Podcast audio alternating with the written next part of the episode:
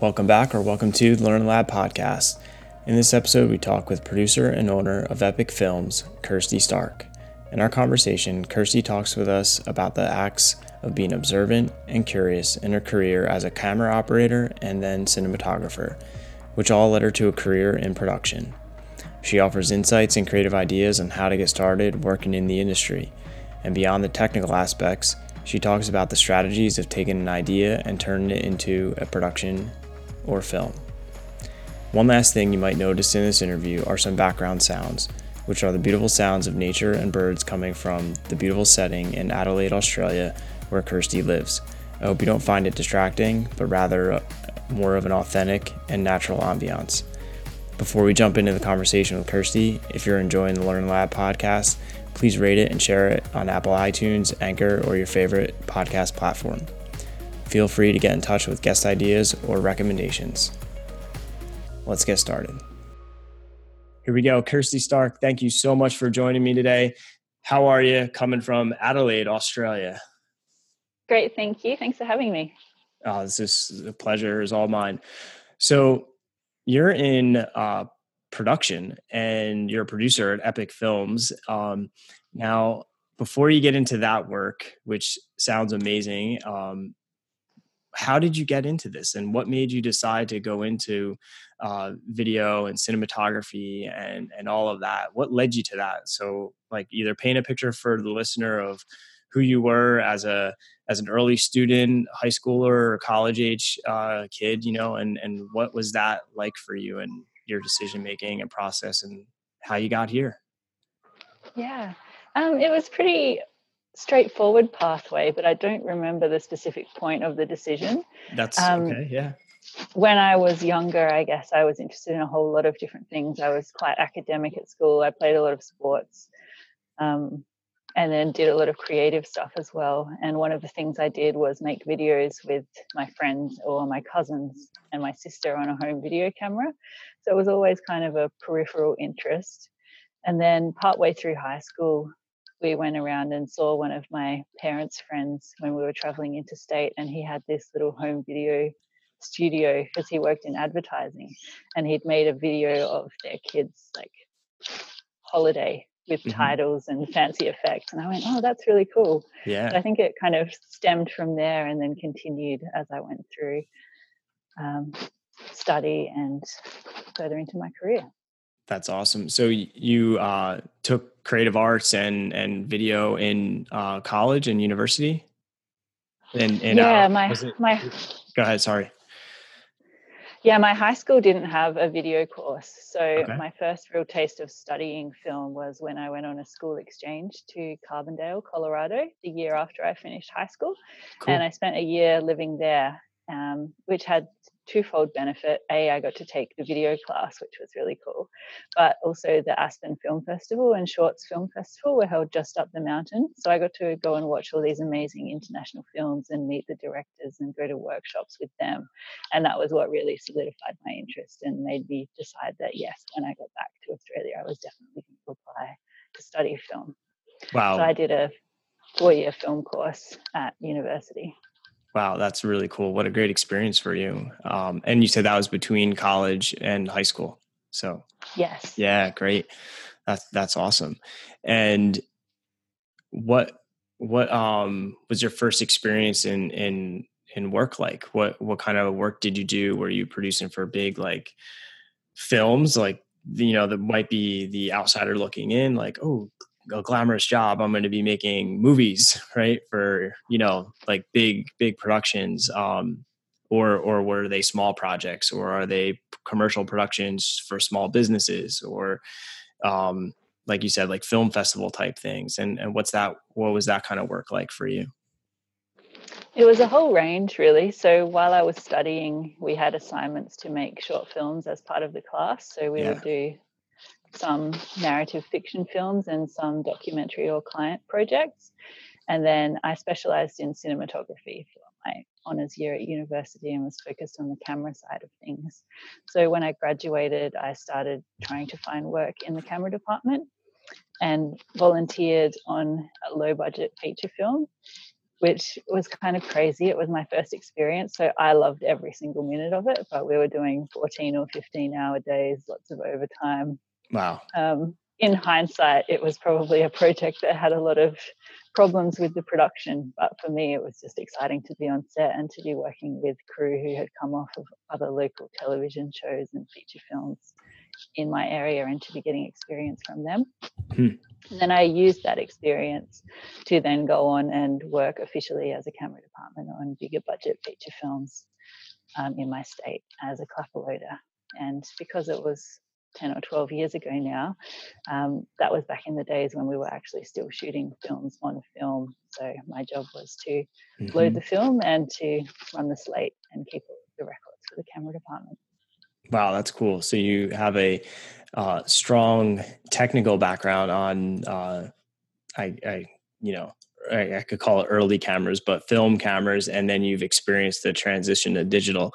Now, as a kind of a photographer, uh, photography enthusiast myself, um, holding up my my little Fuji uh, mirrorless camera right now. Um, you know, I I also experienced the transition from digital uh, film to digital, um, and learned, you know, black and white photography um, in late college, and then shot that for a couple of years and then early or mid 2000s went to digital and found that the learning curve there was also just so accelerated just because being able to take unlimited photos and you know be able to edit yeah. on the fly and learn and get feedback so quickly um, what was that transition like for you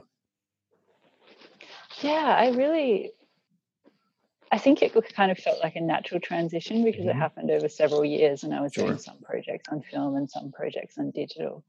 And towards the end of that time, I also started producing instead of working in camera department. Cool. So that was a bigger transition for me personally. Very cool. And so, um, speaking of like the, I'm thinking of the technical thing, and then I want you to talk about the production and the piece and uh, of the work you do. So for a person who who is super interested in this type of career, um, I imagine you need a strong foundation in the technical aspects of understanding your camera and the equipment. Um, what what would you recommend for someone, um, uh, you know, on that piece of of building that foundation and that strong uh, understanding of the the equipment they're working with and and the concepts of lighting?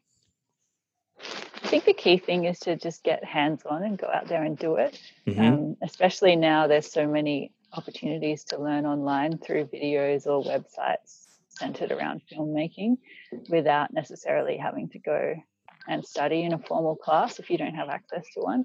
Right. So to just get your hands on a camera and a couple of lights, even if they're just from the hardware store, and go out and experiment and see what's possible. Would Would you um, we'll try to put the links in the show notes. Um, are there any platforms that you recommend for people to go and take an online course other than you know um, you know just literally experimenting on their own? Um, I don't tend to go to education websites as much anymore, but okay, No sure. Film School is a good one. Um, mm-hmm. I would go and look at that. So nofilmschool.com. Cool. And that focuses on some technical, I think, still, and also just general mindsets and other aspects of production as well. Very cool. Thank you. So, so what was the transition like to uh, becoming a producer, and what maybe are the the skills that you um, build it upon and built upon, and then that are the foundation for being a solid producer like yourself? Like, what what are the the skills that someone needs to develop in themselves to to be successful in that role? I think for me it was because i was interested in more than just the camera department. Mm-hmm. in camera department we would get a script once it was done and we would walk on set once the production was already ready to go. And we would focus very strongly on getting the images right and getting the processes for the camera department right. So i'd always loved systems and organization and big picture thinking and creativity and where the story came mm-hmm. from. And I realized that there was more potential to do that in a producer role where you kind of come on at the very early stages of production where there may not even be a script yet and you see it through the whole way until it goes out to an audience. Yeah. And i really wanted to get that extended opportunity to be part of the storytelling process and have more impact that's awesome so i mean you're literally making um making something out of nothing in some cases and you're you know leading leading uh the team of technical camera and and I mean, even I imagine all the people involved in the acting and the script and um, the film in its entirety. So, so what is that like um, being the leader of, of, of a group of people of, dar- of various, um, you know, roles and backgrounds and and the work that they have to do? Yeah, I love it. I tend to see myself more as a facilitator yep. than a leader. Yep. Um, every project that I do will start in partnership with a writer or a director or an originator of an idea. So if something resonates with me and I can see a pathway to market and an opportunity to get that off the ground, then we will team up and go through that entire process together. So first we develop the script to a point where it's ready to go out and pitch to market. Um, then I'll raise the financing, get the logistics together of the cast and crew and the locations and where we need to be. Um, make sure that the production is delivered on time and on schedule, and then we'll start working on the marketing materials and the messaging to the audience and how it's going to actually make a difference once it goes out into the world. Wow, that's uh you've succinctly summarized it you know and it's um i'm sure there's some major enjoyments out of seeing your uh the you know your work come to fruition. Um what what are those some of those most rewarding aspects of your of your career and the work that you do? I think there's different ones at different stages. Um, yeah all of those elements involve so many people and yeah. so the opportunity to get really deep into creative discussions and details around which way to go on decisions, whether they're creative or logistical, to get the best out of the production at the end. So that could be around a story element, it could be around casting, um, it could be around what the poster looks like at the end and who's going to be more resonant with which poster. Mm. So yeah, I think the collaboration and those creative conversations really yeah inspire me. And i have a really strategic brain in some ways as well so i like kind of it's almost like each film is a different little mini business. Mm. um, they're all aimed at a different audience base. So we kind of have to start from scratch and go okay we're creating something here. How do we raise the money for it? Mm. how do we find the right market or the right audience? And how do we go through that entire process to make a product that's going to succeed hmm. sounds really exciting, but also really challenging. Um, what are the hardest parts of that work? Um, the hardest parts are always when you hit a roadblock and you believe in a project and you've come on board because you've resonated with the idea and you think it has something unique or a different perspective to offer the world. And then every stage along the way, you really have to think creatively to get around those blocks, whether they're mm. a decision maker or someone who may or may not finance it, or yeah, yeah. there's a technical problem on set. So yeah, yeah, I enjoy the problem solving, but those are the more difficult parts of the job. Yeah, I bet. And and um it sounds like you're a pretty strategic leader though in the sense of being able to remove remove those roadblocks for others and and your team. So i think um, from what i can see outsider looking in uh, you know you're probably uh, having more wins than losses on, on your work. And um, what do you think to transition like uh, other than technical skills um, what do you think someone would need to really develop and foster in themselves to be successful in your industry? What are the essential skills someone might need to go after and work on? I think I think decision making is mm. a really key one. You're mm. faced with so many different decisions on a day-to-day basis and mm.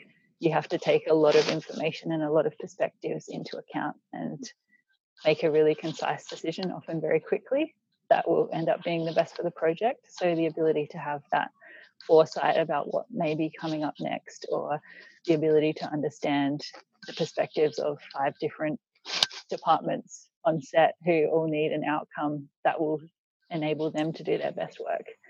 Um, so yeah, empathy. it's a lot of empathy, mm. a lot of um, yeah, just being able to communicate with people and to search for the common ground in between everyone's needs.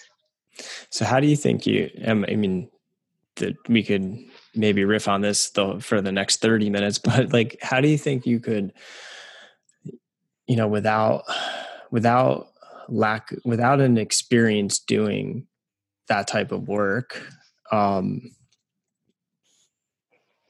yeah like in having the wisdom like without having gone through that to understand like okay now i i know what they want or and i know what this group of people wants um how do you you know how do you develop like strategic decision making if you're not afforded the opportunity to make those decisions? I you know i'm just thinking about a younger person like who's like you know who's in, who is the camera person right right now and wants to become a producer but they're not in a decision making role. How would that person you know i mean I, I could maybe riff on it and like have some ideas but i mean you you're living it too you know in your world and i don't want to um you know my my my version of that might look different than yours. So what what would a person who you'd want who intrinsically wants to be a decision maker and a leader how how can they do that if they don't have that opportunity yet? Um, when i was on when i was working in camera department um, i think i would just watch a lot i would observe and i would see what other people were doing and i would see what was happening on set. And a right. lot of people in production don't come from an on set background. They've worked in the production office their mm-hmm. entire mm-hmm. careers. Mm. So having that perspective, I think, was really helpful. But I think in general, you can just run thought experiments. I remember that first job I was telling you about, the 14 hour days one. Mm. I was on set as a camera assistant and I was very focused on my job, which was about you know, make sure that the video monitors are in the right place, make sure that the cables are connected to the camera, make sure that the slate's ready to go. And one of the higher camera assistants said to me, Okay, so we know this scene's coming up. Here we are in the location. How would you shoot it? Mm. And I just went, Oh, that's not my job. I'm not thinking about that. But for him, it was about thinking outside of my own job and going, if I was the DOP, where would I put the camera? What would I be thinking about? would I be worried about the sun setting in half an hour? Would I be worried about, you know, the access through a particular doorway? And to just kind of put yourself in those moments where it is a little quieter on set and you might not specifically be doing anything in your role to put yourself in the shoes of someone else and see what their issues are and what their challenges are that's that's great advice and a perfect example of how you can do it in this industry and it's in this role i love it good example yeah, and I think the other thing is just scale. Like mm. you can go out with two or three friends today and be making a film and be able to face some of those challenges yourself. And then everything that I do is the same as that, but with more money and more people. So it's not that much of a difference. Right. Right.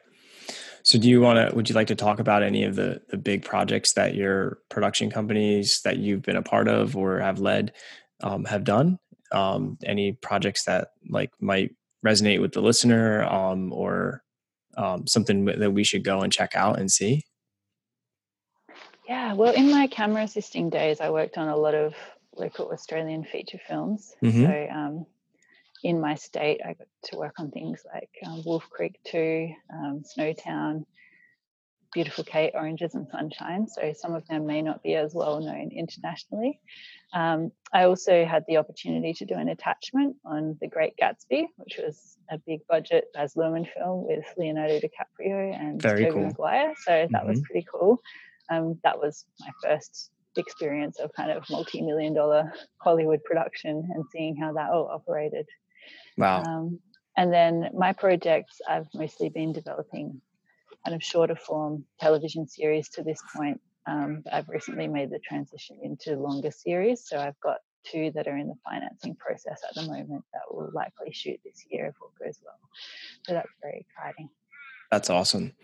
And so, so just to pull on that thread a little bit again, just to to be clear for everybody. So the process too isn't just um, you, you're not out there uh, shooting a whole lot until you have more of the backing and the finance and then all of the people in place right? You're more or less creating the story at first and and maybe storyboarding it and maybe snapping some shots of scenery or maybe maybe filming that too but that's all part of the the early stage development am i correct? And then and then financing is in the middle and then it all happens afterwards yeah, so the early stage development is very much about um, getting the story to a point yep. where it has enough depth and enough layers to you know make an impact once it goes to screen um, and my particular interest is in stories that aren't just entertaining but will mm-hmm. people a new perspective or a new insight or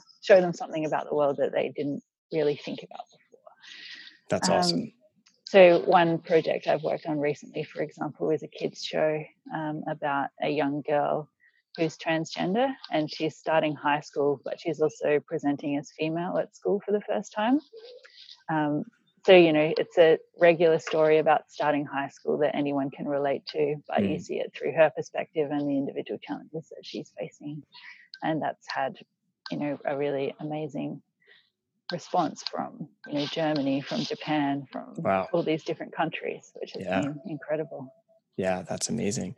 So, so you're you know not only um, an adept storyteller, um, you're also probably uh, I'd imagine likely good at and skilled at marketing as well, right? Finding that that niche audience, the who is the project really for and and how have you how have you developed those skills i think a lot of it is just having read a lot when i was a kid and mm. developed an instinct for the types of stories that i want and i tend to go for projects that I would like to see, or I have an understanding of who that person would be that will watch it on the other end. And that's part of that process. It's yeah. not just, is this an interesting story, but it's who's going to watch it when it's made, because that's the reality of the business that I'm in. If yeah. no one watches it, then the financing process doesn't work.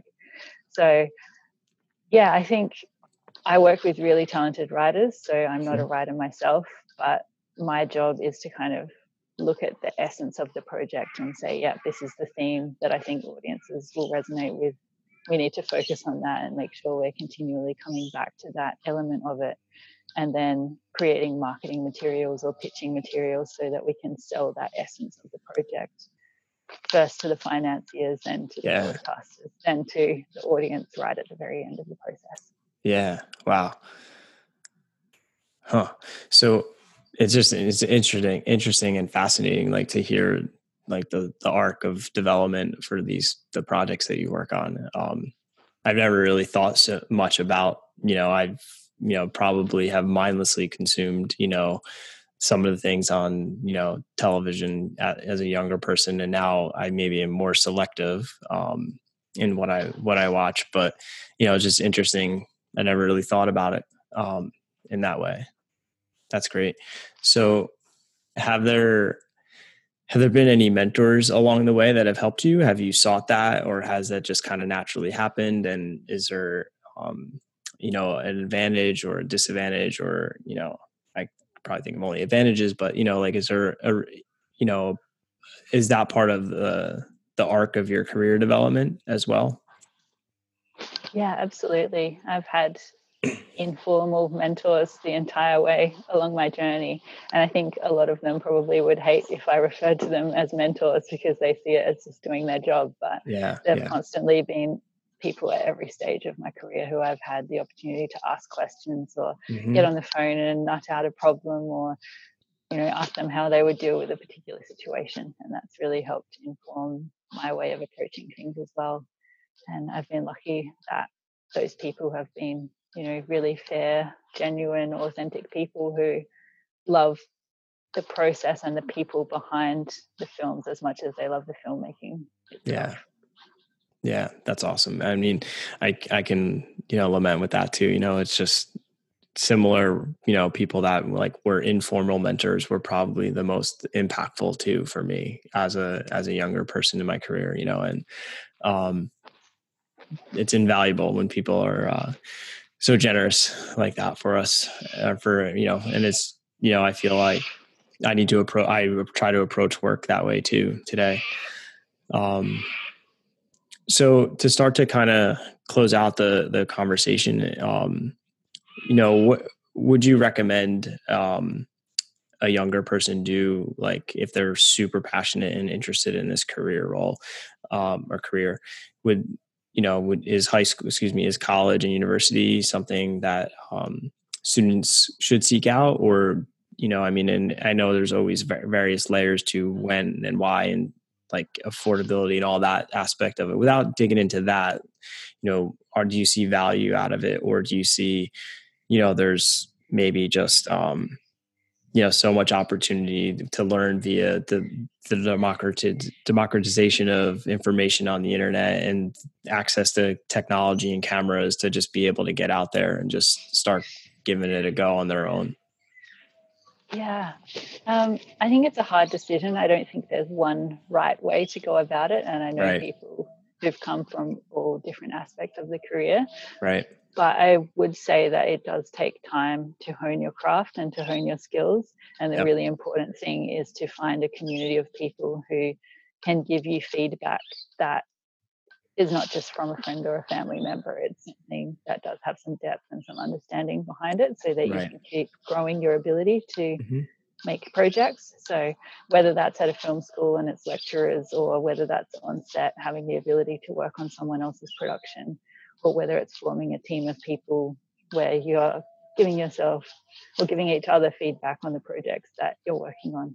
But I think start and keep trying to find that community and keep trying to improve on everything you do and eventually you'll realize that oh okay this feels like a good time to go to college or this feels like a good time right. to get an internship on a set or whatever that might be. Right, right, right. Yeah, I can see there's probably a lot of value out of the university aspect if you're getting the access to equipment and technology that is, you know, super uh, cost prohibitive to be able to rent and or or buy.